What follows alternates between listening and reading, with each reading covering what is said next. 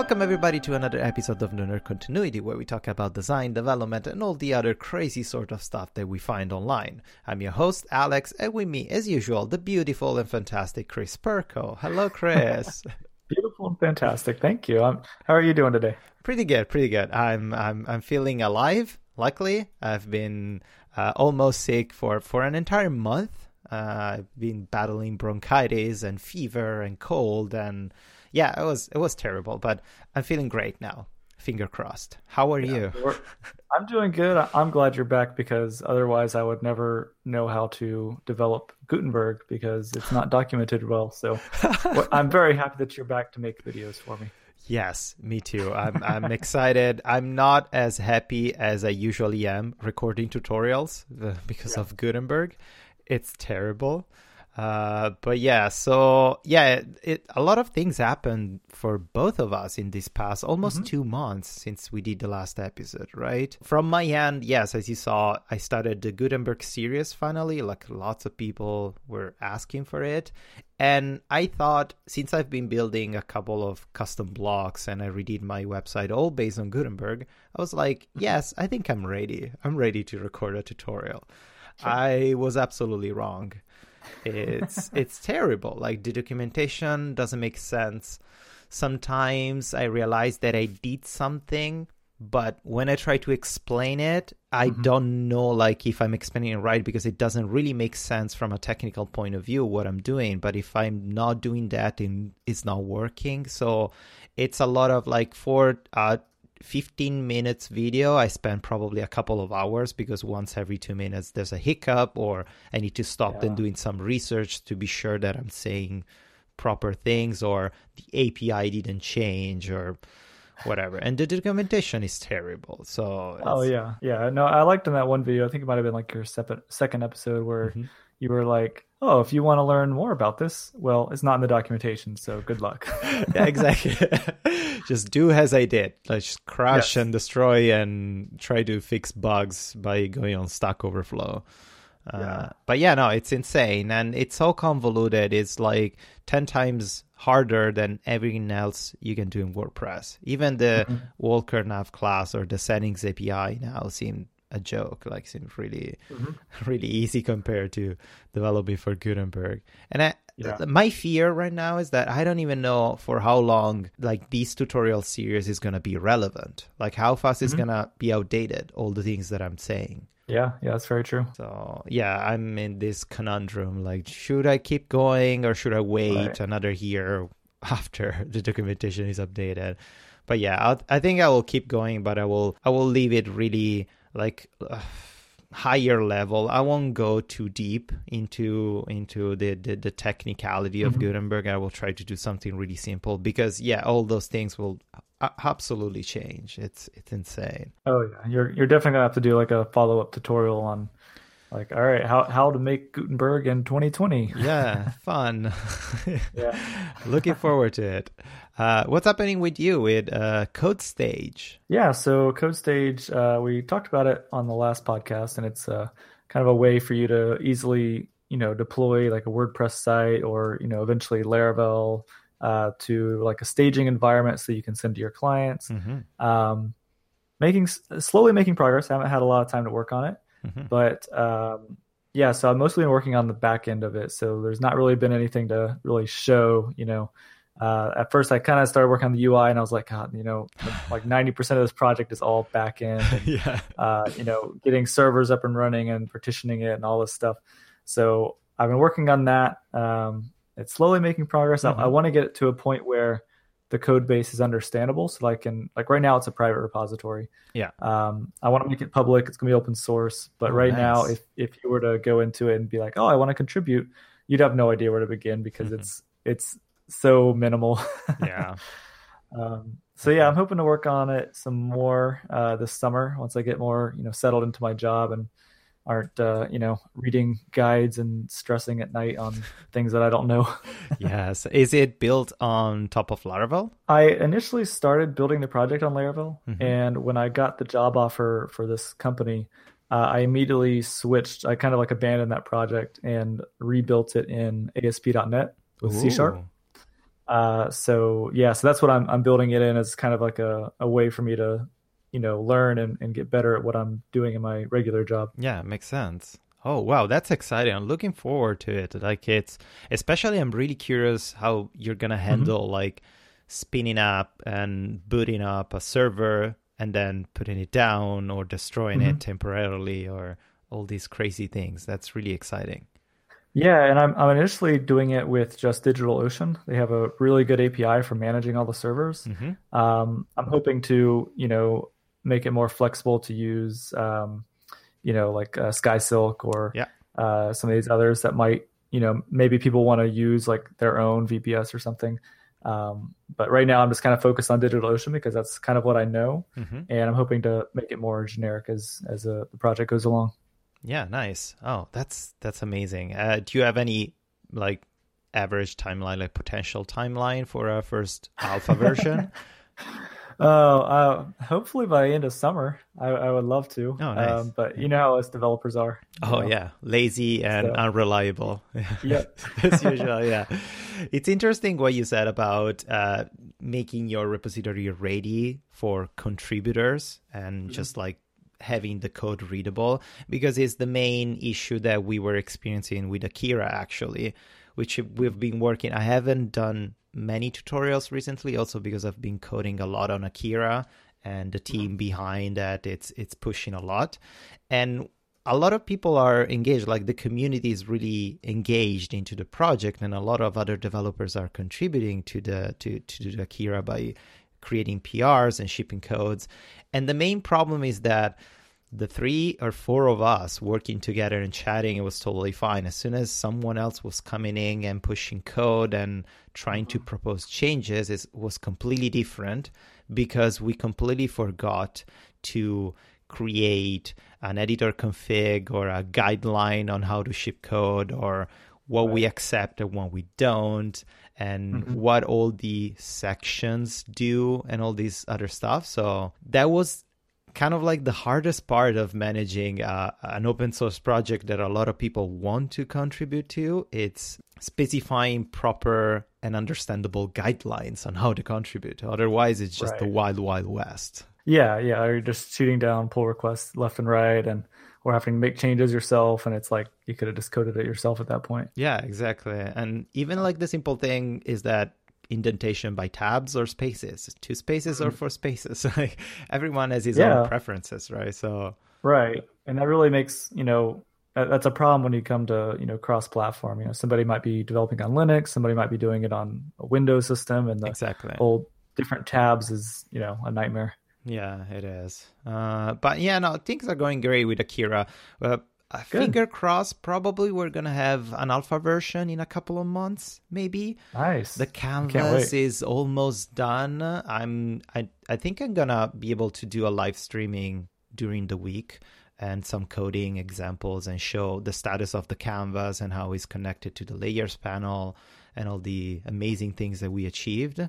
Mm-hmm. Uh, yeah, I'm I'm super super excited. The, the, the, last part that it's the most complicated one is uh, wiring the canvas, all the objects to the file system or the save mm-hmm. manager that we have because we're saving with a built-in Git history. So all the objects are gonna basically we have a parser that everything gets converted into a string into an svg and then converted into a saved into a json file so it's easier for version control that's, uh, cool. that's that's the part missing like converting the mm-hmm. canvas graphic object to a json string format uh, after we achieve that we can release a first hopefully stable version but whatever it's gonna be version 0.0.1 so no one expects stability of usability whatsoever. But. Sure, yeah. And is it going to be on the uh, elementary store? Is that where you're going to be playing it? Uh, yes, uh, we're going to release it on the elementary OS. We already have a Flatpak generator automatic that whenever we, we create a release, automatically generates the Flatpak and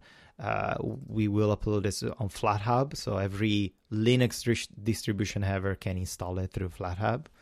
Oh, that's awesome. And we also have a snap package uh, script that generates that, but it's a bit outdated, and none of us know how to use how to work with snaps. Mm-hmm. So we'll seek some some help and guidance from someone else. But yeah, the the purpose is to release it every time there's a new release. Just push it at the same time on every platform, on every distribution. We don't want to just uh, make it available only on a single uh, marketplace or whatever. Mm-hmm. Yeah, yeah, that's really cool. I can't wait. Yeah, yeah, um, it's it's it's happening. So excited! I'm gonna send you some stickers as soon as we we launch it. Oh yeah, definitely. Yeah, yeah that's awesome. Um, so what like I see in the notes here that you're preparing a new tutorial mm-hmm. series for your YouTube yeah, channel. Yeah, so um, I have not really made a video in a long time. I think mm-hmm. the last one I did was a, a just a one-off Fitbit video. Mm-hmm. Um, but yeah, I'm I recorded three episodes for the series yesterday, um, and it's going to be an introduction to C Sharp and ASP.NET. Wow. Uh, so in this tutorial, it's just going to be building a RESTful API. Um, pretty basic. I'm just trying to make it as simple as possible to learn the language and the basics of the framework. Mm-hmm. Um, I think I'll do another series after that on ASP.NET MVC, which follows more of a similar pattern to Laravel, mm-hmm. where you use Razor pages instead of Blade uh, to you know grab like your data from your controllers and that are in C sharp and put them on your HTML. Um, so I think I'm also going to continue this API series in an Angular series and build uh, an Angular seven or eight, you know, whatever version is out by that point. yeah. Um, on top of it to make a make a front end for the API. So oh, wow. Uh, yeah, so I had a lot of fun recording yesterday. It's the first time I've done it in a long time, mm-hmm.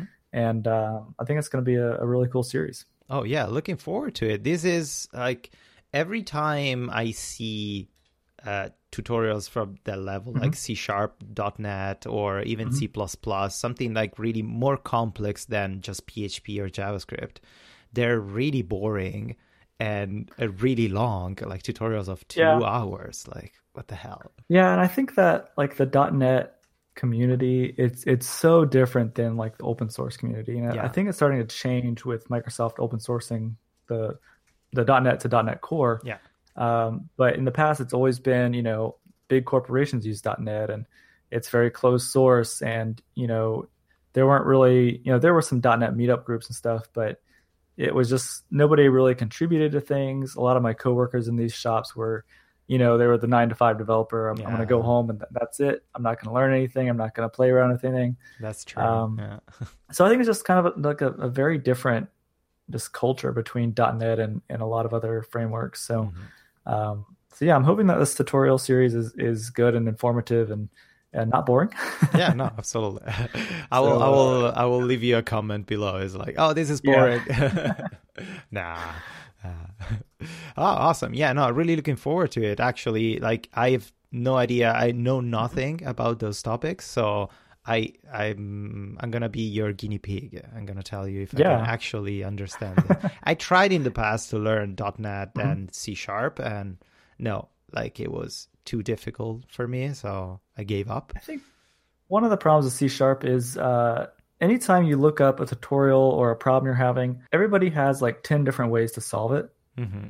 So um, you're kind of left with just kind of guessing which way you should do it and stuff. Yeah. Um, so in this series, you know, we're just jumping right into building a RESTful API. So I, am not even really starting with like the basics of C yeah. sharp because uh, I think as long as you just understand object oriented principles, yeah, um, it's a pretty easy language to pick up. Yeah. Okay. Yeah. Good, good stuff, man. Yeah, I'm really looking forward for your being back on YouTube. Missed we missed you. I think I'll release the first two episodes probably later this week, maybe Thursday. Nice. Um, and hopefully get a couple more in the queue, so I don't. I can kind of release them every few days as opposed yeah. to like here's an episode and then I'm like, oh, I don't have time to work on this. oh yeah, tell me about it. Yeah, I know. that always happens to me. Yeah, it's terrible, terrible. Uh, okay, so let's jump on the news. Of course, there have been um, millions of different news in the past two months, but we cannot tackle them all. We just mm-hmm. group all the more recent news that are related to web development, which are really interesting, and just like a small small bits and pieces that we found. The first one that I I was really shocked by this, but then it kind of like makes sense is the availability on Chrome version 75, then it's going to be released probably in the next month, of the built in image lazy loading. uh, just a native. You simply in the image tag in your markup HTML, you just write uh, loading equal, and you can specify auto, eager, or lazy, and that's it. It works out of the box. It, it, you need to you don't need to include anything. You don't need to include all these uh, script like JavaScript or external libraries to have lazy mm-hmm. loading. And I was shocked because I'm like, oh yes, okay. Everyone uses la- lazy loading. Like the entire web is basically lazy loading. Yeah. But the fact that Chrome is doing these, like, what's mm-hmm. gonna happen is other browsers will. Catch up to this and also firefox or edge well edge probably is based on chromium now so it's yeah. gonna have it but they're gonna implement it or we're gonna be forced to do to have a condition like if the mm-hmm. browser supports the lazy loading don't load the javascript or if it doesn't load the external libraries does these makes things easier or makes them more complicated yeah, I, I, really hope that other browsers do implement this in some way, mm-hmm. um, because it's like, I mean, the web's been around for it's what 25 mm-hmm. plus years. It's like, why, why is it taking us so long to get to this point? Yeah. Um, I feel like this is something that browsers should just handle on their own. Like, oh, it's not in the viewport, don't load it yet. Yeah, exactly. So I, I really hope that other browsers, you know, pick it up really soon because it's going to be a pain to have to be like, oh, well, this part works on Chrome, and then like you said, we're going to have to pull in another JavaScript library, mm-hmm. and it's like you know I, I kind of see this movement of you know a lot more people are using just vanilla JS instead of jQuery, and if we can have more in just HTML that is native to the the browsers, mm-hmm. it really makes everything a lot lighter and a lot easier to develop. Yeah, yeah, no, absolutely. I totally agree with you that browsers should handle more of these things, like more mm-hmm. regular and simple things. So, yeah, that's a that's a really interesting addition, and hopefully, it's not gonna be just like limited to Chrome. Definitely. Yeah. Yeah. Mm-hmm. Uh, next bit of news. Do you want to talk about this? yeah, this is uh, an interesting one. Uh, so Laraberg, which is a project that brings Gutenberg to Laravel. Um, yeah, so I don't know. I still feel like you know Gutenberg on WordPress isn't even like ready. I think, yes. and now everybody's trying to implement it in all these other places. And you know, I do like from writing a blog standpoint the Gutenberg editor. Yeah, you know, there's some bugs here and there, but you know, it's it's it's a nice uh, UI and everything. But I don't know. It's just it's such a mess on for the developer and and to mm-hmm. be putting into Laravel and you know I'm seeing like JavaScript libraries for it. It's just like uh, let's just slow down and like can we come up with something better yeah it's uh, it's interesting i guess like everyone is jumping and implementing gutenberg also the drupal community is porting the gutenberg yeah. project to it because they kind of like it's made by WordPress, so it's gonna be around for many many years. So we can implement yeah. it. We're kind of safe from the point of view. Yeah, but I agree with you. Like it doesn't feel ready. It doesn't feel stable from a development point of view on on WordPress itself. So why implement it somewhere else? I'm curious also this implementation how is gonna handle saving the blocks mm-hmm. in in the Laravel database because with the WordPress implementation of Gutenberg we have this limitation that it saves as a string as like converted HTML so you have a sort of like built-in server side loading of your yep. JavaScript blocks but then it's totally static the beauty of a Laravel project is that you can have a front end fully built in React or Vue.js mm-hmm. and have dynamic and ma- maintain the reactivity and also have server side rendering. So, like, what's the the point of these implementations? Just to have a nice right. backend to write things? Maybe. I guess so. Uh, you know, I mean, because I mean, there are some, you know, just like old style WYSIWYG editors that you can, you know, just the front end part of it that saves it as just HTML and you mm-hmm. print it out later. So I'm I don't know if it's just that's what's going to happen. Yeah. But since they're saying it's for Laravel, it makes me think that it's going to be more of like a like a PHP package.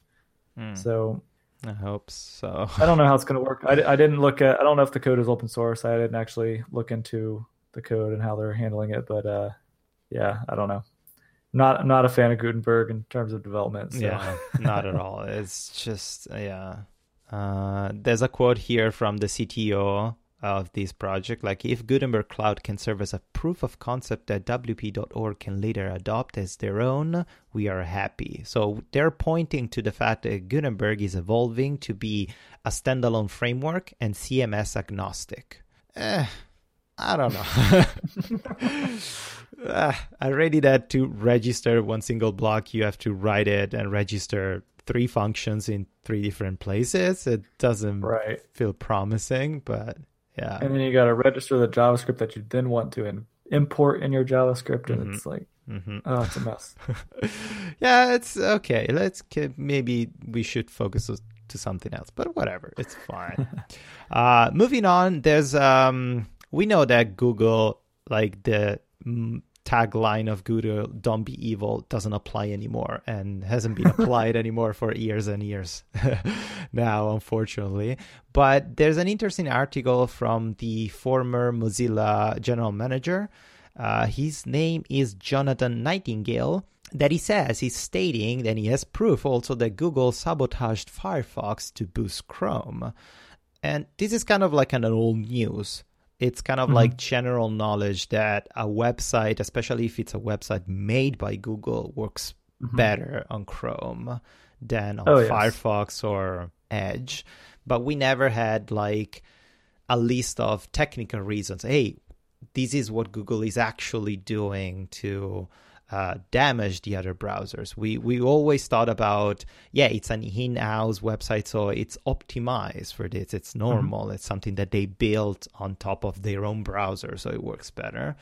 But the article is really interesting because um, it tackles also the partnership that Firefox had with Google and Mozilla had with Google. So Mozilla had this partnership where the, uh, they could use the search engine on the first page of uh, Firefox when you open a first page, and directly since like immediately from the first page already some bugs were happening once every two weeks or something. They mm-hmm. had a partnership on a specific tool on a specific page and they were having technical problems.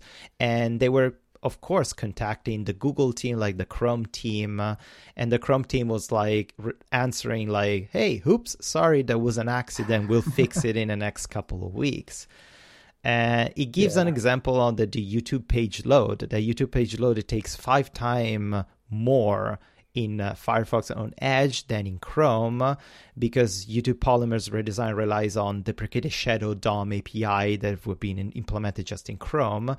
And then they found out that sometimes the team adds random divs, especially like on YouTube. There's an empty blank div that it doesn't like has no purpose. It's just just there because it created issues for Edge and uh, Firefox that they had to really super quickly patches in order to avoid these empty blank div covering the entire page. So all this kind of like weird stuff mm-hmm. that this guy of course says I don't believe that the development team of Google Chrome is is that not capable of understanding this thing? Like it, it feels like something that it's done on purpose. Oh yeah. I mean the developers at google are some of the best in the world. Yeah.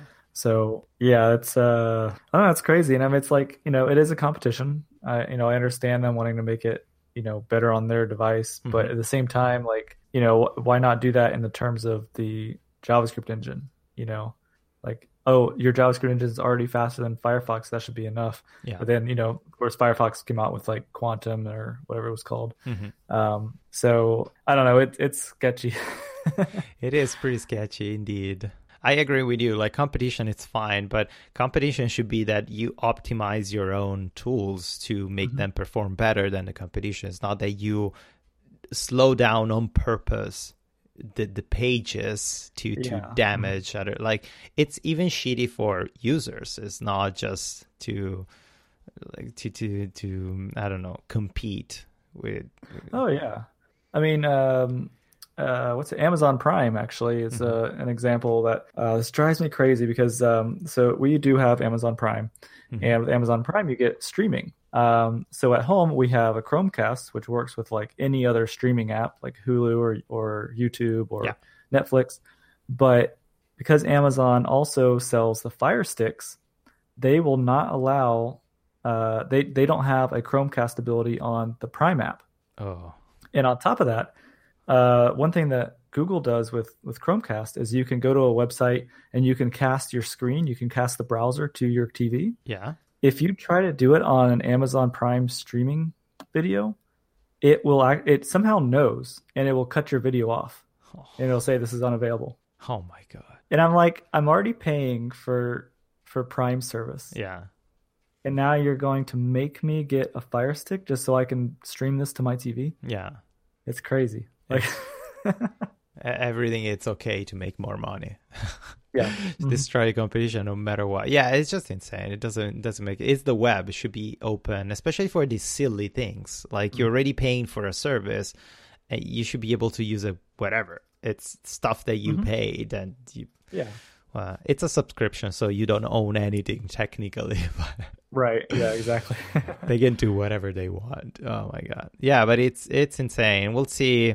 And this is kind of like connected to the next news, Mhm. which we will see what's gonna happen with the news version, the new version of uh, Microsoft Edge that it's based on Yeah. Chromium. so I've downloaded the beta. Um and I mean it just it just feels like another Chrome.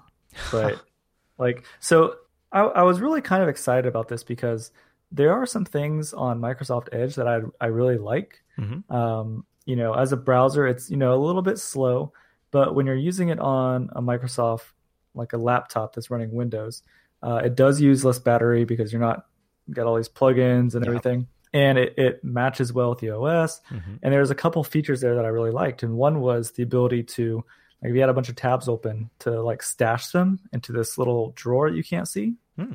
So you can kind of like, oh, I'm gonna stash all these these tabs. I'm gonna come back to them later. I don't really want to close them. I just want to clean up my UI. Mhm. Uh, and there was another feature that allowed you, and I'm sure there's a Chrome plugin for this. You click it, and uh, it allows you to draw on a website, and then you can save that entire website as an image. So Oh. you know, if you're working with somebody and you're like, oh, you know what, like like looking at it like a development version of site, I want to circle this, I'm going to move this over here, let's change these colors, and you're drawing on it. Mhm. There's like a really cool feature for that. So when I downloaded the Edge Chromium, I thought they were just going to take Chromium and kind of add their own features like that in there. And unless they're going to do it in the future, there's none of that right now. Mhm. So it just feels like a very bare bones Chrome browser. Um, With a skin on top So- to make it look like Yeah. Edge. Yeah, but it still didn't even really look that much like the Ah. Edge version. So I don't know. I, I was not very happy with it. Um, you know, I'm sure they're just gonna have downloads just because it's gonna be like, oh, you know, this is Microsoft's browser, so when you install Windows 10, you get it, and and like, you know, I I don't know how they're gonna continue saying how much better it is than Chrome because that's what you would always see whenever you would load Windows 10, you'd try to install Chrome, it'd be like, oh, Microsoft Edge does better on battery life, and it does. But it's like, what are they going to say now if you try to download Chrome? Like, oh, you're installing another browser that's that's the same thing but but better. Like, yeah, and also I'm curious to see how Google is going to react with that because in the article it stated that the Mhm. developers at Microsoft are working directly with a team at Google to Mhm. uh, expand and build on top of Chromium. But like, so will Google adopt the same technique that it adopted with Mozilla Firefox, so like damaging Chromium in order for Right. users to switch to Chrome? Or yeah, where, where's the the selling argument here? If both browsers are basically identical, it's just like a visual skin like what's the what's the selling point maybe microsoft could say oh we optimize this version of chrome for windows or something like Mhm. that but it's still Yeah. like it's a stretch because it's the same browser oh yeah, yeah, it's it's gonna be interesting. Um, I was just I was not impressed with the beta. yeah. They're contributing to the chromium project anyway. Like there are 150 commits accepted into chromium uh, which yeah i guess microsoft developers they can improve the open source chromium version but yeah i don't know. I just switched totally to firefox so i don't care about this anymore Yeah, I, I've been going back and forth. I'm I'm using Firefox on my phone, and uh, I'm kind of going back and forth on my computer. Um, you know, so I guess Yeah. that's just a bit to get used to because I was on Chrome for so long. oh yeah exactly still I have issues with Netflix. Netflix is still mm. a bit clunky sometimes of Firefox, uh, which is annoying. So I have Chrome just to literally just to watch Netflix. yeah. Did you change the name of the application icon to Netflix? Uh, automatically open the Netflix site. I could do that. That's that's yeah. a really so I know that it's just for Netflix. yeah, an entire browser just for Netflix. Yeah, I could definitely do that. That's a really good suggestion. I even change the icon to the Netflix icon. Yeah, exactly. So I don't get confused uh, using another browser. Uh, okay, these are all the news that we wanted to talk to you about, guys, um, over this this little episode. Now we can jump directly to our main topic, which is related to uh, something that happened in our life pretty much at the same time, which is kind of yeah. crazy. but we both changed job. I've been hired as the lead UX architect at Thunderbird, the Mozilla Thunderbird email client. And you, Chris, what happened to you? Uh, I took a job as the lead software engineer at Emory University here in mm-hmm. Atlanta. Oh, so, sweet. yeah, about the same time. yeah, exactly. Like a couple of weeks apart. yeah, was... yeah. Because I remember uh, you messaged me saying that uh, you mm-hmm. were interviewing at Mozilla, mm-hmm. and I was like, man, I I was just talking to somebody at Emory. oh my god. Yeah so we want to go through this process which of course every time we like it doesn't matter your level of experience or for, for how many years you've been into this industry every time you change job it's still it's a hustle. Like you have to mm-hmm. almost start from scratch especially in human interaction and the interviewing process is always weird because it's not unified. Everyone has his own idea of how interviewing should go uh, so let's let's dive into it, and hopefully mm-hmm. all this information will be helpful for uh, for anyone that is listening. But you want to start up talking about your interviewing process because I personally mm-hmm. never worked for a university as a lead developer. How how yeah. This is this is my first time. Uh, the interview process there was you know pretty straightforward. We had uh, uh, one technical interview with the director of uh, information technology, mm-hmm. um, and then a project manager who has a lot of software development experience, mm-hmm. and then another guy who I'm working with currently, and he's a consultant working at another company for Emory. As uh, he was like the only developer on this project. So mm-hmm. the way they worked is they were like, "Oh, we've got an idea for a new project, but we don't have any employees." So they just kind of outsourced everything to these consultants. Oh, yeah. And then once they got got traction, then they started hiring full time employees. So um, kind of jumping on like at the end of phase one yeah. Um, but uh, yeah, so I had a technical interview with them for about an hour. Um, you know, talking about experience and and it, it wasn't that difficult really. It was it was more like big picture stuff. Um, and then I had a second interview uh, a couple weeks later, and that was more of like um, I guess more of just like a general interview. It was with the woman who was in charge of the entire project that we're working on. It's it's a big project. We're actually even sponsoring our own conference next oh, month. No way. It's a two day conference. Yeah. So I'm going to it. It's it's really mostly for like physicians and nurses. So I have no idea what they're going to be talking about. um, but yeah, I'm spending two days there. Uh, and then the guy above her was also there. And uh, in the in the like in the technical interview, did you have any coding challenge? Like specifically, they ask you to look at some code or to write something, or it was like a more generic? Technical uh, interview? Uh, so not for Emory. Uh, I was I was simultaneously interviewing with a, a few other companies, Ooh. and the other ones all sent me um, these code challenges, and they were like the first one I did. I was like, this is kind of fun. It kind of reminded me of the challenges they had at Laracon last year, uh-huh. where they're just like puzzles and you got to figure it out. But I had one for a PHP position, mm-hmm. and it was a nightmare. Really? It was horrible. So I got it an email and they're like, all right, you know, schedule, you know, sit down when you have like an hour free because it's a time test. Mm-hmm. And they're like, we're going to have six questions for you. Each one has a different amount of time that you have to solve it. Mm-hmm. I was like, okay, fine. And, they were, and then they said like, uh, everything on here is going to be, uh, I think they said PHP 5.6. Okay. I don't think it was seven, but it was at least somewhat modern, you know, yeah. somewhat new. So I was like, all right, sure, no problem we'll see what they got, you know. open up the first question and it's like the first one only had 10 minutes. And it was like you had to it had a class with a constructor in it and you had to like solve a problem, add a couple methods in it or whatever. Mm-hmm. But I was looking at it and I was so confused by the code. and the constructor looked really weird. It, did, it didn't look like the constructors I've ever seen in PHP. Really? Um, and so like I was playing with the editor, and I kept telling me my code was wrong and it wasn't correct, and I was like, "What is going on?" And I ran out of time. I didn't even finish it, and it jumped me right into the next one, and I still had more problems with that one. And so after I finished this hour long thing where I got like I don't know two or three of these questions out of the six right, mm-hmm. um, I started googling and found out that the way that they were doing constructors were the way they did it in PHP three. What? Yeah.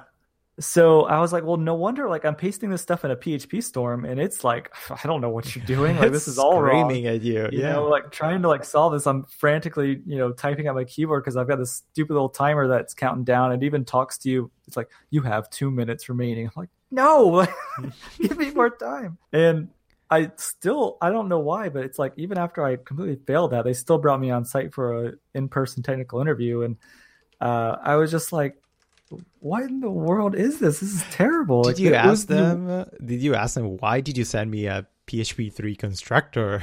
Yeah, and they were like, "Oh, it's just something we send to everybody. We haven't even really looked at it." I'm like, well, What? you need to. Like, it's Seriously? horrible, like- oh my god. yeah. That was like the most stressful hour of my life is just trying to look at this code that I'm like, this isn't. This is not legit PHP code. I don't understand what this is. Um. So yeah, those were I think the only two places that sent me code challenges was the one that was actually enjoyable and I was like, sure, this is fun, and then this one that was just a complete nightmare. Oh my god. Oh. Did you have any challenges at Mozilla, or was it more of just interviews? Yeah, that was most most interviews because it's interesting how uh, my my process in Mozilla went in, especially interviewing stuff. Like I had first uh, sort of like introduction conversation with uh, with one that like one a member of the council.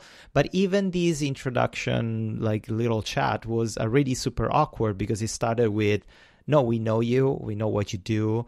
And just we want to hire you. That's it. And this is all because of all the open source projects that I've been doing, all the YouTube videos and all the things that I've been releasing. So uh, they already knew me. They already, quote unquote, knew my personality for how I present myself online. And they knew the code. So my technical interview was really please send us code that is not in your GitHub repository if you have something else. Otherwise, we're going to just check your GitHub repository if you want to highlight some projects that you feel more comfortable for us highlighting, like more modern stuff. But other than that, it was really they asked me during the technical interview. It was with the uh, the lead developer of Thunderbird and then the uh, lead developer of uh, the build system. They have a really complex build system uh, that it's tied to Mozilla, so there was also that guy taking care of that. Uh, and they asked me just a couple of really generic questions like what do you do if uh, your code is working and then a couple of days after your code is not working anymore? And my answer is like i check the commits and it was like yes good answer. Next question. Like it was like really Yeah. like this really like high level not really technical. It was like generic behavior of of a developer. And yeah I, I kept thinking about this and it's the first time in my entire life that I never had to do a technical interview or I never had to explain or Mhm. like answer to those stupid questions like what's your level of Yeah. PHP like how comfortable do you feel with JavaScript like what kind of like Yeah. how am I supposed to answer this like I'm really good that's it Yeah.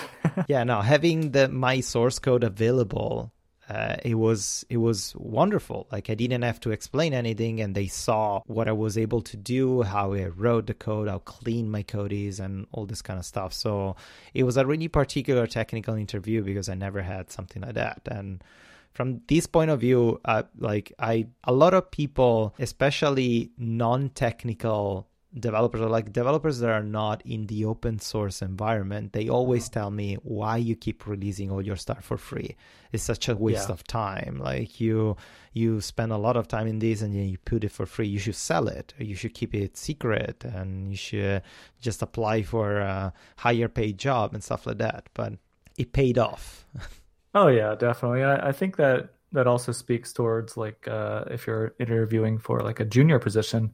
Um, I think those interviews from the interviewer standpoint can be more difficult because unless they just have a bunch of projects and they just haven't had a job yet, Yeah. it's really hard to gauge how technical somebody is by just talking to them and it's like, oh, you know how you know what an interface is? Okay, Yeah. great. Like, you know, well, you know, that doesn't really Yeah. doesn't really mean much in terms comes to actually building a project. So exactly. um, yeah, so yeah, if you're a junior looking for a job, you know, definitely try even if you just have like one or two projects to put out there, just so that it'll it'll make the technical interview a lot easier. Yeah, exactly. And also, like uh, a suggestion I want to give for non-native English speakers, like if you're if you're like me, you move from another country to an English-speaking country, and you're applying for a job.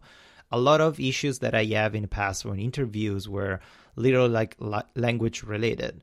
I didn't know that an interface was called an interface. I didn't know that the tilde symbol was called tilde because in Italian Yeah. it's, it's different. like all these like small things that they throw you off.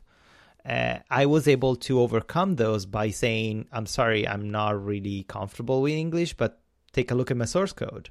Oh, a constructor. Yes, I know what's a constructor. I don't know how to explain a constructor or a scope variable or like a scope Right. method or a prototype in English. I don't know how to explain it. But look, I built it. Uh, it's it's here. My code will speak for me, which was really helpful. So definitely, yes, just have fun in doing some open source project and putting your source code out there. Even if it's not perfect, will help you definitely. Did you uh, by ha- by chance work with any recruiters?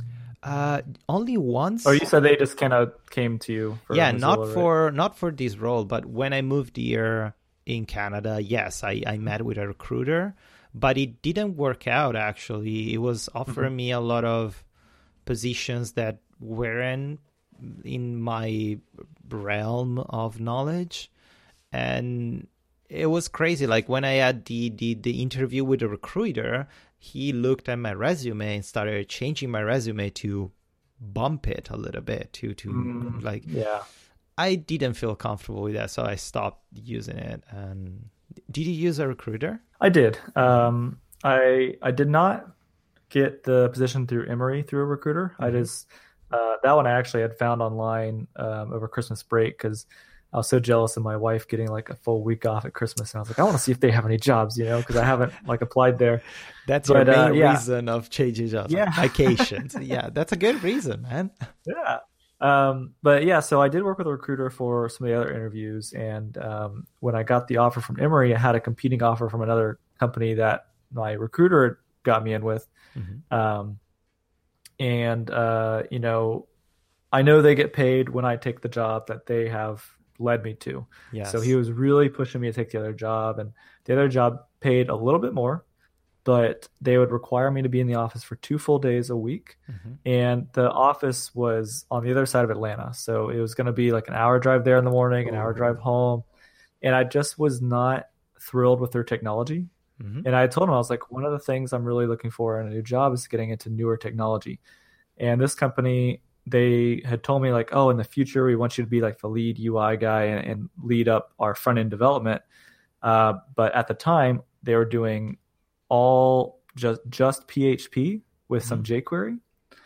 And I was just like, you know, I really want to get into like Vue.js or like anything more modern in, in front end framework. And Yeah. they're like, oh, I can't promise when that's going to happen. And so I was just like, you know, I, I can't, I can't drive that far for it if I'm not going to be getting into newer technology. Yeah. Um, but he was really pushing me for it. And then, like just like a week ago, he called me again, and you know I've been at Emory for about four weeks at this point, and he's like, "Hey, they still want you over there, and they're offering you an extra like ten thousand dollars." Like, no, like I, I don't want to work there. Oh I was like, that's nice, but you know, um, yeah. So Mhm. you know, they can be quite pushy when it, you know they're they're salesmen in a way. They Yeah, they exactly. sell you to companies, and then they try to push you. They try to sell the company to you, right? Like, Yeah. Oh, they've got great benefits, and they have such an awesome, you know, like Mhm. uh, work area. And it's like, well, I have an awesome work area at my house where I can just not drive. Yeah, my So- commute is 20 seconds. So Yeah. That's the thing. Have you? Uh, I I don't know like how it works in the United States, but are recruiters supposed to know the technology that you're getting hired or like they're helping you nope. to find a job? That's the thing, right? even like even in Canada here, like the guy that I spoke with, he had no idea what PHP was, and yeah. like he literally during the interview asked me, "Well, I have a lot of roles for Java senior developer. Would you be able to do that?" I'm like, "No, like, yep. Java is not I, even written in my resume. Like, what?" The? Yes, I, I've gotten those on LinkedIn saying, like, "Oh, you'd be a great senior job or senior Python developer." I'm like, okay, I did Python for like a year back in 2010. Yeah. Like, I'm not going to be a senior Python developer. Or like I've talked to people and I, I tell them like, oh yeah, you know, I, I worked in .NET for, you know, five years. They're like, mm-hmm. oh, okay. All right. You know, and they're like, um, well, have you ever done C sharp? I'm like, oh, that's pretty much what .NET is. Like, mm-hmm. it's like the main language of it. So yes. and then like, oh, okay. And, or I tell them something like, you know, I, I my least favorite thing to work on is, is database. Like I, I don't really like writing SQL queries. I just yeah. I just not interested in it. They're like, okay, well, well, what about uh, what what about Oracle? I'm like, it's a database. Like, it's amazing. Like, why these companies still trust mm-hmm. recruiters that are not yeah. technically savvy to understand what they need. It's yeah, it's it's funny, but it's even really stupid. yeah. but, but, whatever. So we got hired both, and we found mm-hmm. the job that we like and we love. Are we? Are we? Are, are you satisfied? Yeah, are you happy? Yeah, yeah, I'm real happy. It's been a it's been a whirlwind of information thrown at me, and yeah. um, I'm sure it has been for you too. oh my God. Yeah, I'm still getting shaked every time, like slapped in the face by mm-hmm. a new thing. I still haven't like scratched the surface of how big that software is. But yeah, yeah. So pretty much everyone. It doesn't matter if you're junior, medium level, senior. Like things change, of course, when you step into a new role. Especially if you're a senior, you have different responsibility and you have to learn different things. But everyone mm-hmm. goes through the same process and at the beginning it's all like it's really confusing and disorienting and you literally need to relearn and restart from scratch, especially from mm-hmm. a human interaction point of view, which is the most complicated for me. But let's get like let, let's try to identify all the steps that are necessary in order to get settled into a new job. Uh, first of all, I wrote in the list like find your space. That could be related to like physically find your space like find if you have to go to an office you need to mm-hmm. get comfortable in your new desk and uh, in the office but it's more generic in the fact you need to understand where you are and what you can do how much power quote unquote you have like decision mm-hmm. power and how much you can ask or demand or get asked about your job day to day, which is really tricky at the beginning. It is. Yeah. This is the first time I've been in a position where there's no one between me and like leadership. Ooh. So it's kind of, I have a one-on-one meeting with our director once a week and and he'll ask me, he's like, Do you need any software? Do you need anything? We'll buy it. And and he's like kind of he, he manages like 20 different projects. So he he really told me he's like you know i want you to tell me what you need and we'll get it done like um, so it's it's a really weird dynamic that i'm not used to yeah because i'm not used to telling people like this is what i think we should do and then we do it it's always been you know i've always had somebody else that's been you know here's what we're going to do here's what the project's going to be and mm-hmm. it's more of me actually kind of making decisions mm-hmm. um, so it's a little uncomfortable yeah and it's related to finding your space because you you need to understand like how much can you push it like if you have an mm-hmm. idea or you need a software you need a tool you need to understand like uh, i don't know i feel uncomfortable because i just started and do i really need these am i going to ask for these or maybe i can find a cheaper solution or a solution that doesn't require any change stuff like that it's always like tricky to find the balance of mm-hmm. what you can ask or yeah like and from that point of view it's also related in finding your space on how to interact with the new team because mm-hmm. you don't want to be like a, a, bomb that drops from the sky and it's like, okay, now we're gonna do as I say. We're gonna change everything. Right. Your workflow yeah. is shit. We're gonna make it. Yeah, I've had managers do that all the time in, in past jobs where it's like, yes. oh, we've got a new senior developer, we've got a new manager, and then they just change everything. Uh, at one position, you know, we were doing uh, like very agile style, and then somebody came in and like, no more sprints. We're like, what? Why? No, they're they're not effective. I'm like, we've been really effective for a yeah. year and now you showed up it's a really personal thing and you it's also this part is tricky because mm-hmm.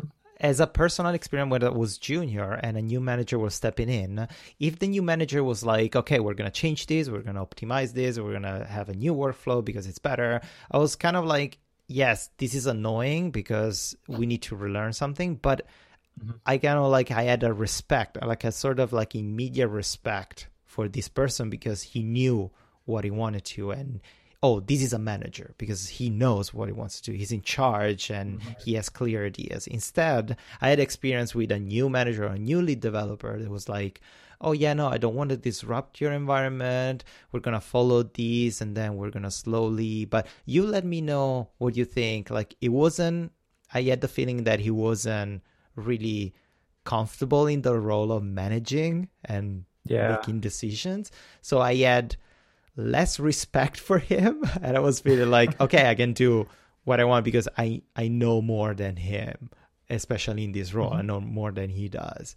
So it's it's really it's a weird balance of showing that you're in charge in a like senior role, but not mm-hmm. being a dick, basically. yeah, yeah, definitely. How was your interaction with the the new team?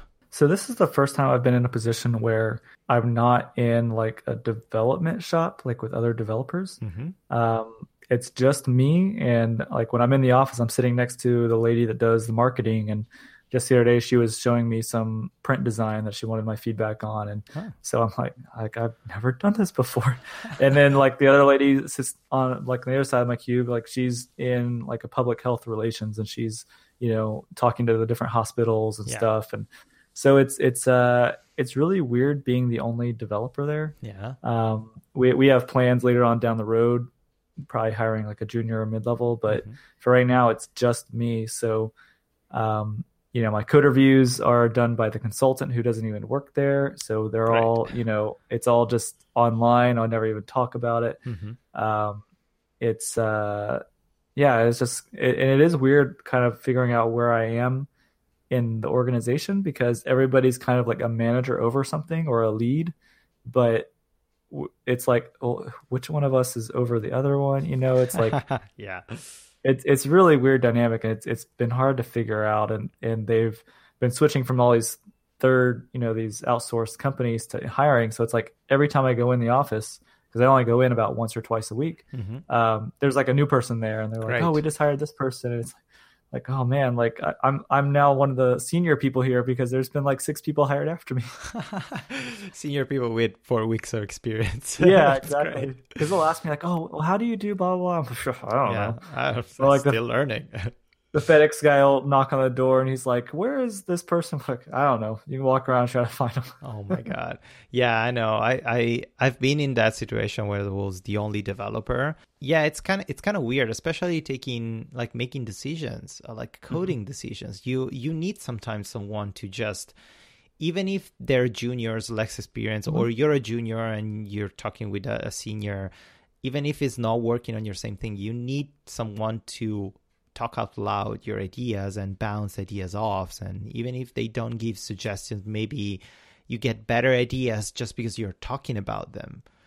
And, yeah, because yeah. a lot of times in these positions where, and if, unless you're working for like a shop that's like turning out websites for clients and stuff, uh, your projects last several years. Yeah, exactly. So it's like if you choose like a product that you know, let's say you went, you jumped on the Vue bandwagon really mm-hmm. early, yeah. and let's say Vue did not turn out to be as popular and great as it is, yeah. then you've got to rewrite your system in something else because Vue is no longer being maintained. Yeah. Um, you know, so it's yeah, that that is a scary part is thinking, well, what's going to last the next five years. You know. Yeah, indeed. Yeah, th- those are like absolutely real problems that everyone has, especially in a senior role position.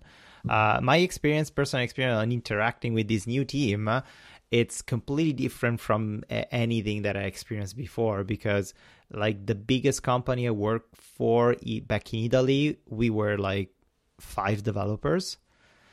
Mm-hmm. Now, like Mozilla has hundreds of developers. The Thunderbird yeah. team has 12 developers, and they, it's growing to 17. Uh, and they're all around the world, majority in Europe, some in Australia, New Zealand, some in the United States. So it's all like really remote and kind of like disconnected, but has mm-hmm. to be tightly connected from a code point of view.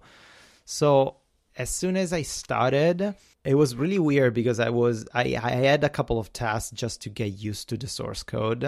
So mm-hmm. I started fixing some small bugs and then my bug was getting reviewed by a guy by like the, the the one in charge of the coding review and it was getting approved. Then it was patched and implemented in the source code by another one, then shipped and scheduled for and the next uh, stable version release of Thunderbird by another guy. So for the first literally 4 months, I was learning the nicknames or like the the user account names of all the people that I was interacting with just mm-hmm. from the code based workflow of reviewing, getting approved, and getting shipped. And Mozilla as a communication system uses still like IRC. Mm-hmm. And I couldn't reconcile which person I was talking to, like who who's the account, who's this guy that is approving my reviews, and who's this like who's the same guy in the IRC channel because the nicknames were different.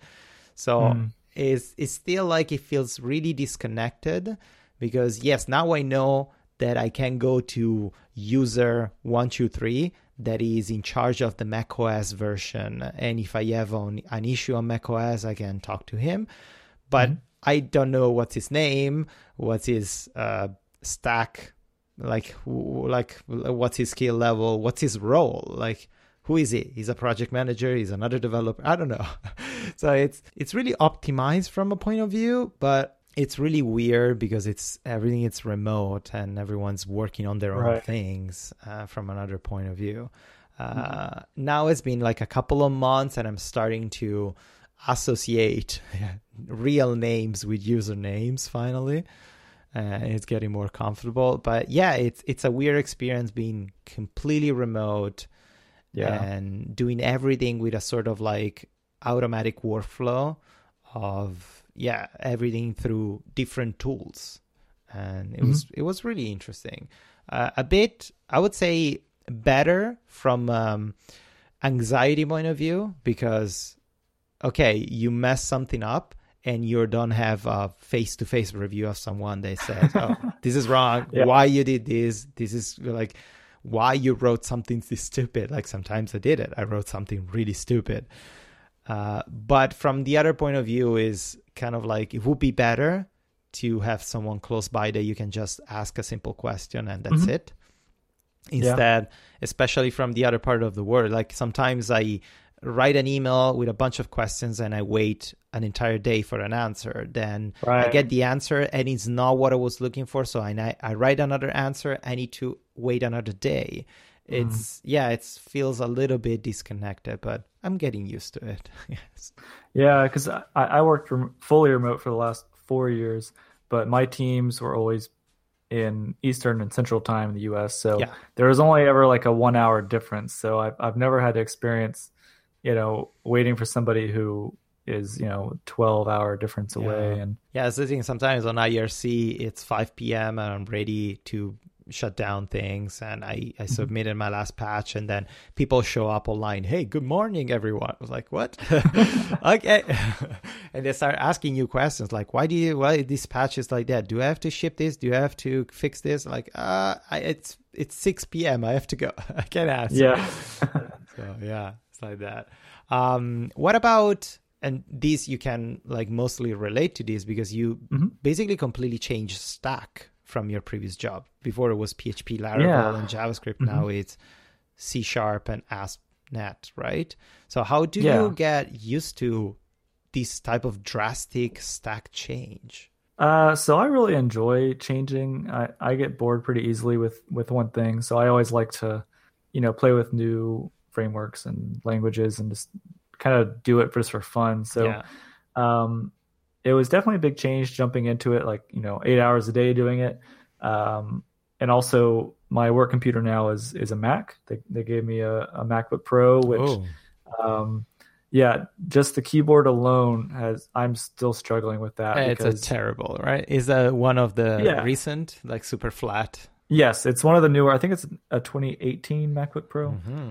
Um, yeah, so it's like I don't like the touch bar. It's got a few nice features for like quickly changing volume or screen brightness, but other than that, like I miss my escape key and my F keys. Yes. Um, having the whole like function key and then like the control and the option and then then the command and it's the muscle memory is just completely different. Yeah. So um, getting used to that has been difficult. so at home, I realized that I can do all my development on my own machines. Mm-hmm. So I'm running Elementary OS with a, a regular keyboard, and nice. I'm enjoying that. And then when I'm in the office, I, I on my MacBook with an external monitor, and it's okay for the the day and a half I'm there a week. Yeah. but uh, yeah, no, jumping back into C sharp. Um, you know, it's been a while since I've done it, so I was like, oh, it'll be like, you know, I've never even left because it's, it's been about two years since I've done development. Mm-hmm. But man, two years, things change a lot. Oh yeah. Uh, so yeah, it's been a bit interesting to uh, see what's changed in two years and just be thrown into it. Um, the other thing I'm trying to learn is AWS because I've I've never worked with AWS before. Mm-hmm.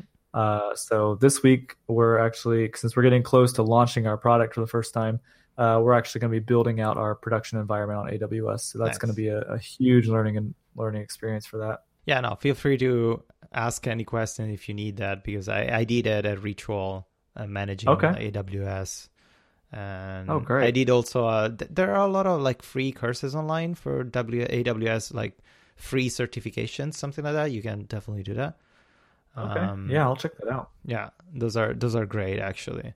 And AWS is like this is a monolith. It's massive. Like yes, yeah. It's like you go to like oh select a feature and this this big mega menu opens up with like forty things to go to, and it's like I don't. I just I just want to create a database. yeah, good luck with. That. Yeah, no, it's it's really complicated at the beginning. It feels like hyper convoluted. Mm-hmm. Uh, from my point of view, I I feel I feel kind of like the opposite. Now I'm scared that I'm gonna forget Laravel because I've been working mm-hmm. with Laravel for three years straight, and now I mm-hmm. switched to uh, Thunderbird. That is uh, C and JavaScript. Uh, the the the front end it's it's built on JavaScript and custom elements and vanilla JavaScript mostly ES6 and then the backend it's mostly C, but we don't touch that that much because it's pretty stable and managed by Mozilla and mm-hmm. I'm not doing Laravel anymore.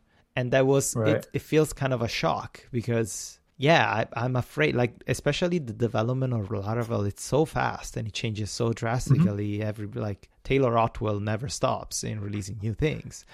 I'm terrified yeah. that in a year or two I will not know how to code in Laravel anymore. like, oh damn.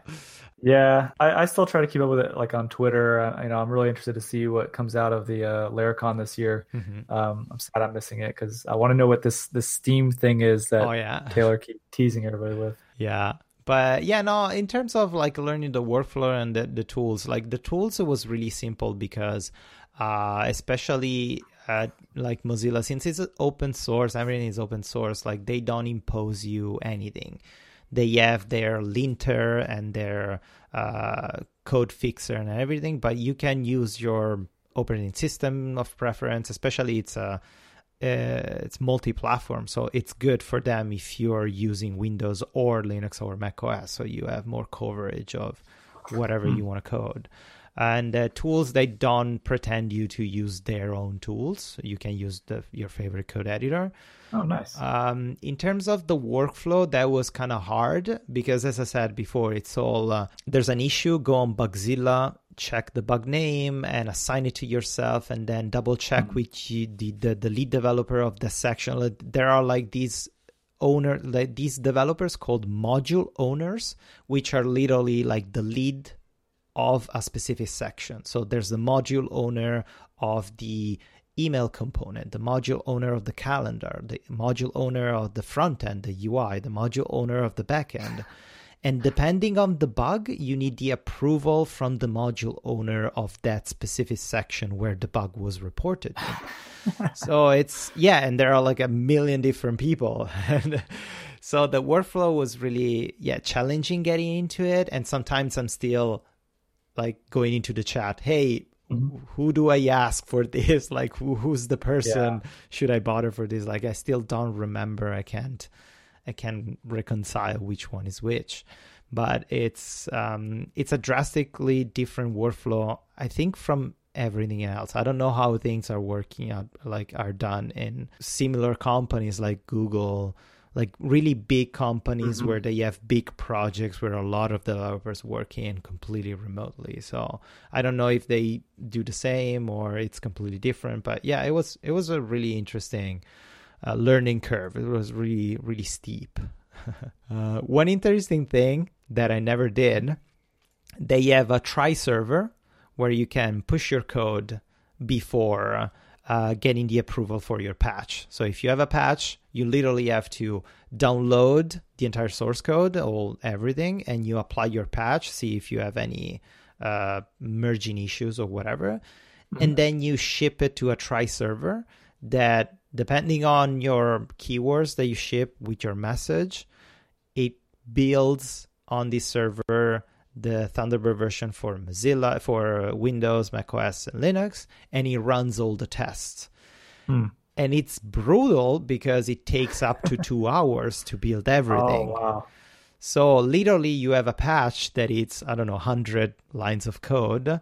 Before getting approved, you need to ship it to the try server, wait, and if you have an error, you need to fix that error and push again to the try server until everything is green. And wow. so sometimes to fix a patch of like a couple of bugs or anything it just takes like two entire days because just push and wait push and wait that, that's interesting because i've you know i've always wondered when you know there's like a, a bug on one of these you know major websites or something why it takes so long to get fixed. And I, I wonder if it's a similar process where they're just, you know, it may be a small fix, but they have to really check everything and make sure everything's working. And yeah, especially if we're talking about multi-platform software, mm-hmm. right? That has yeah. to run like I, it happened to me because I'm not used to this, but it happened a lot that I created a patch for an issue on Linux and I broke something on Mac OS.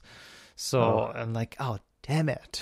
so I need to test it. I need to create that specific patch with like conditions only if the operating system is the one that I'm expecting to, and all this kind of stuff. But I guess it's the only way, especially in this try server, while it compiles, also it checks your code syntax and it applies some linters and mm-hmm. it just to keep everything consistent. I, I think it's the only way to be sure that the source code is consistent. It doesn't matter who's mm-hmm. working with and also the test like everything gets covered it's almost like 100% test coverage wow that's and incredible it takes oh my god just for to run tests it takes like 45 minutes to if you want to run every test that they they created and it, when you do a patch also you need to update the test to cover that patch or create the test to cover the patch that if you implemented something new. So mm. it's a really strict project, but it, I, I, I think it's good because it prevents you to ship like random bugs just because you weren't careful. Right. Yeah, definitely. Yeah. That's good that they that they do that though, because a lot of companies are are more about just shipping first and then we'll we might get to test later yeah yeah that's that's pretty terrible yeah yeah um so the last point here and it's something that i struggle with a lot and that's why probably i got bronchitis when i started working for mozilla is the fear of not doing enough do you have that yeah i think this is kind of what happens after the imposter syndrome like at first you get offered the job and you accept and you're like, oh, I'm not gonna be good enough. They're they're gonna see right through me. Uh, Yeah. it's terrible. And then you get there, and then I don't know. I just I always feel like, especially in those first few months, that I have to prove myself. Like you know, I Yeah. I do know what I'm talking about. I, I do know what I'm doing. Yeah. So you know, it's like I do my work during the day, and then at night I'm like on my phone reading articles about stuff that I'm like, oh, I didn't even think about that, or how, how do I test this, or you know, and so then it's like the next day I'm like, okay, now I got to try to do what I what I read last night, and you know, like even today, like uh, my wife had to to work, so I went into the office with her, and I brought my laptop, and I spent about an hour and a half like trying to figure out some integration tests, and um, you know, because it's just like. Oh, I just I want to look good when the next time I you know meet with this other developer or whatever, and so yeah, I, I definitely have that. What about you? Oh yeah, hundred percent. Yeah. I live in fear of everything, especially this. Yeah, no, is the is the fear of like the people that they hired you having regrets about you because you're Mhm. not doing enough. You're like, oh, probably during the weekly meeting I should I want to show off like, oh, I did this and I fixed this and I implemented this new thing and I found this new bug and all this kind of like you want to you want to show them that they made the right choice, the right decision in hiring you and not make them regret. That's that's the thing, but it's it's always like it's always hard to to slow down, but it happens kind of like naturally after a while and it's it's the same for me as well like it takes me it takes probably a couple of months, 2 or 3 months to get settled. Yeah. And after that, you realize the pace of the rest of the team, uh, and it's better to do things slowly and be careful and, and be thorough instead of just pushing and going as fast as Mhm. possible just to show off. But it's it's kind of normal, especially yeah. You you wanna you wanna show that you're worth it, and they yeah they took the right decision in hiring you. It's I don't know how to how to battle that. I have no idea. I always fail. Yeah, I, I wish I had the answer because I'm I'm the exact same way. I'm always worried about you know like oh well in the first 90 days they can fire me without any reason and Yeah. you know it's the probationary period. I, I gotta I gotta look good. Yeah, I gotta So- push it. I gotta push it. Yeah. oh yes, and then get sick. Yeah, that's the thing. yeah, Uh, we got a, a sweet question related to both of us uh, from our audience, from our dear friend Lawrence Bahirwa Omuki Omuki guy on Twitter. That probably we could like safely say that he's our number one fan in the world. I think so. Yeah, yeah, that's definitely. Yeah, okay. We're gonna send you a T-shirt. Uh, yeah, no, I, I need to do that. Yeah, I need to send you a T-shirt. Uh, and to you too, Chris. I need to send you a T-shirt. Uh, Come on. Um, so his question is: How do you adjust new job and personal projects? Hmm, do you want to go with that? Yeah, so uh, going on with the last one about, you know, really pushing myself to, you know, pick up on all the things I missed in the last two years and prove myself. Uh, this has definitely affected my personal projects. Um, I've not done a whole lot of work on on the code stage project. Um, so, you know, I, I feel like that's starting to change now that I feel a little more comfortable with my role. But yeah, it's kind of like you get a new job and the new job is like number one priority on everything. And Yeah. um, so yeah, I think I think it's it's tough to uh, to kind of balance that. Yeah, I totally agree. And same for me. Like everything goes into the bin whenever, into the toilet. Whenever I, I change job, all my personal schedules and my work life balance, everything goes goes away because there it's a different priority. That you realize that's your main source of income. And that's what you need to mm-hmm. do in order to survive.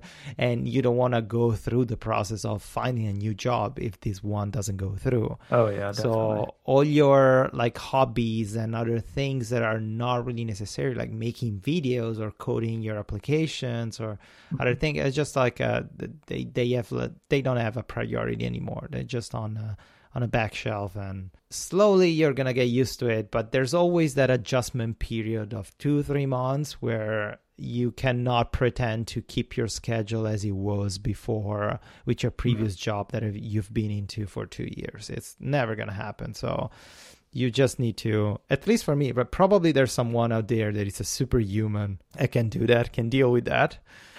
but probably for us, it's just, ah, I'm too tired or I'm, I'm too focused on actually doing a good job in my new role than spending time on personal projects. So, yeah, definitely. yeah. Well, I think we're at the end of this beautiful episode. Probably we Mm-hmm. cover pretty much all the struggles and everything that it's terrible Yeah. about. Like finding a new job and starting a new job, it's an amazing experience and it's it's rewarding, it's challenging, it's from like it's a really positive challenge. But of course there are like some weird and not really pleasant things that you need to get used to it. Mm-hmm. Uh, but it's just yeah, it's normal. So hopefully this list helped someone to Yeah. figure things out. Um, I have a couple of recommendations for our users before uh, for our listeners before concluding, which are I'm just like shouting the competition, but uh, two, two great podcasts here. Uh, the first one I think I mentioned before this podcast called Grumpy Old Geeks. And Mhm. you can find it at the website gog.show. These guys are amazing. Are like grumpy old geeks. That's the that's the explanation of what they do. And they talk about technology from like a security point of view. They talk about all the major fuck ups that happened in the technology. they talk a lot about Facebook or like these big companies, what they are doing with the money. It's really insightful and makes you realize how this internet world is not as pretty as we think it is. It's it's really Right. great. And the other one is Zigzag Podcast, which is a podcast founded by two incredible women that are talking about technology and innovation, but also from a more human point of view, how to adapt to this crazy environment. And uh, if you have an idea, you don't have to be a unicorn startup that has to raise a million dollars. You can be eco-friendly, environmentally thorough, and all these like really, really interesting things. So really highly suggested podcasts. Nice. Do you have any recommendation for our audience? Nope. No. I've been too busy to even listen. To I know. I need to start doing that again.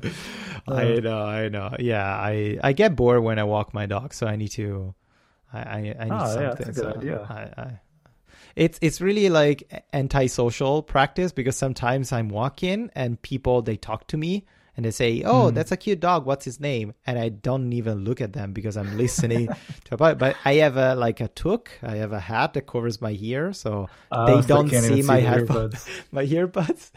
So I yeah, I look like a, a douchebag that doesn't want to answer people and just it's it's not really great.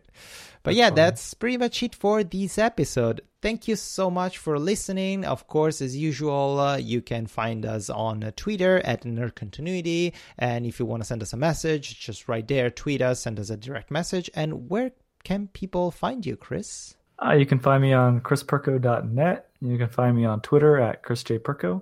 And you can find me on YouTube, which I'm sure there'll be a link in the description. Absolutely. And looking forward to your C Sharp and ASP.NET series. That's going to be really fantastic, I'm sure.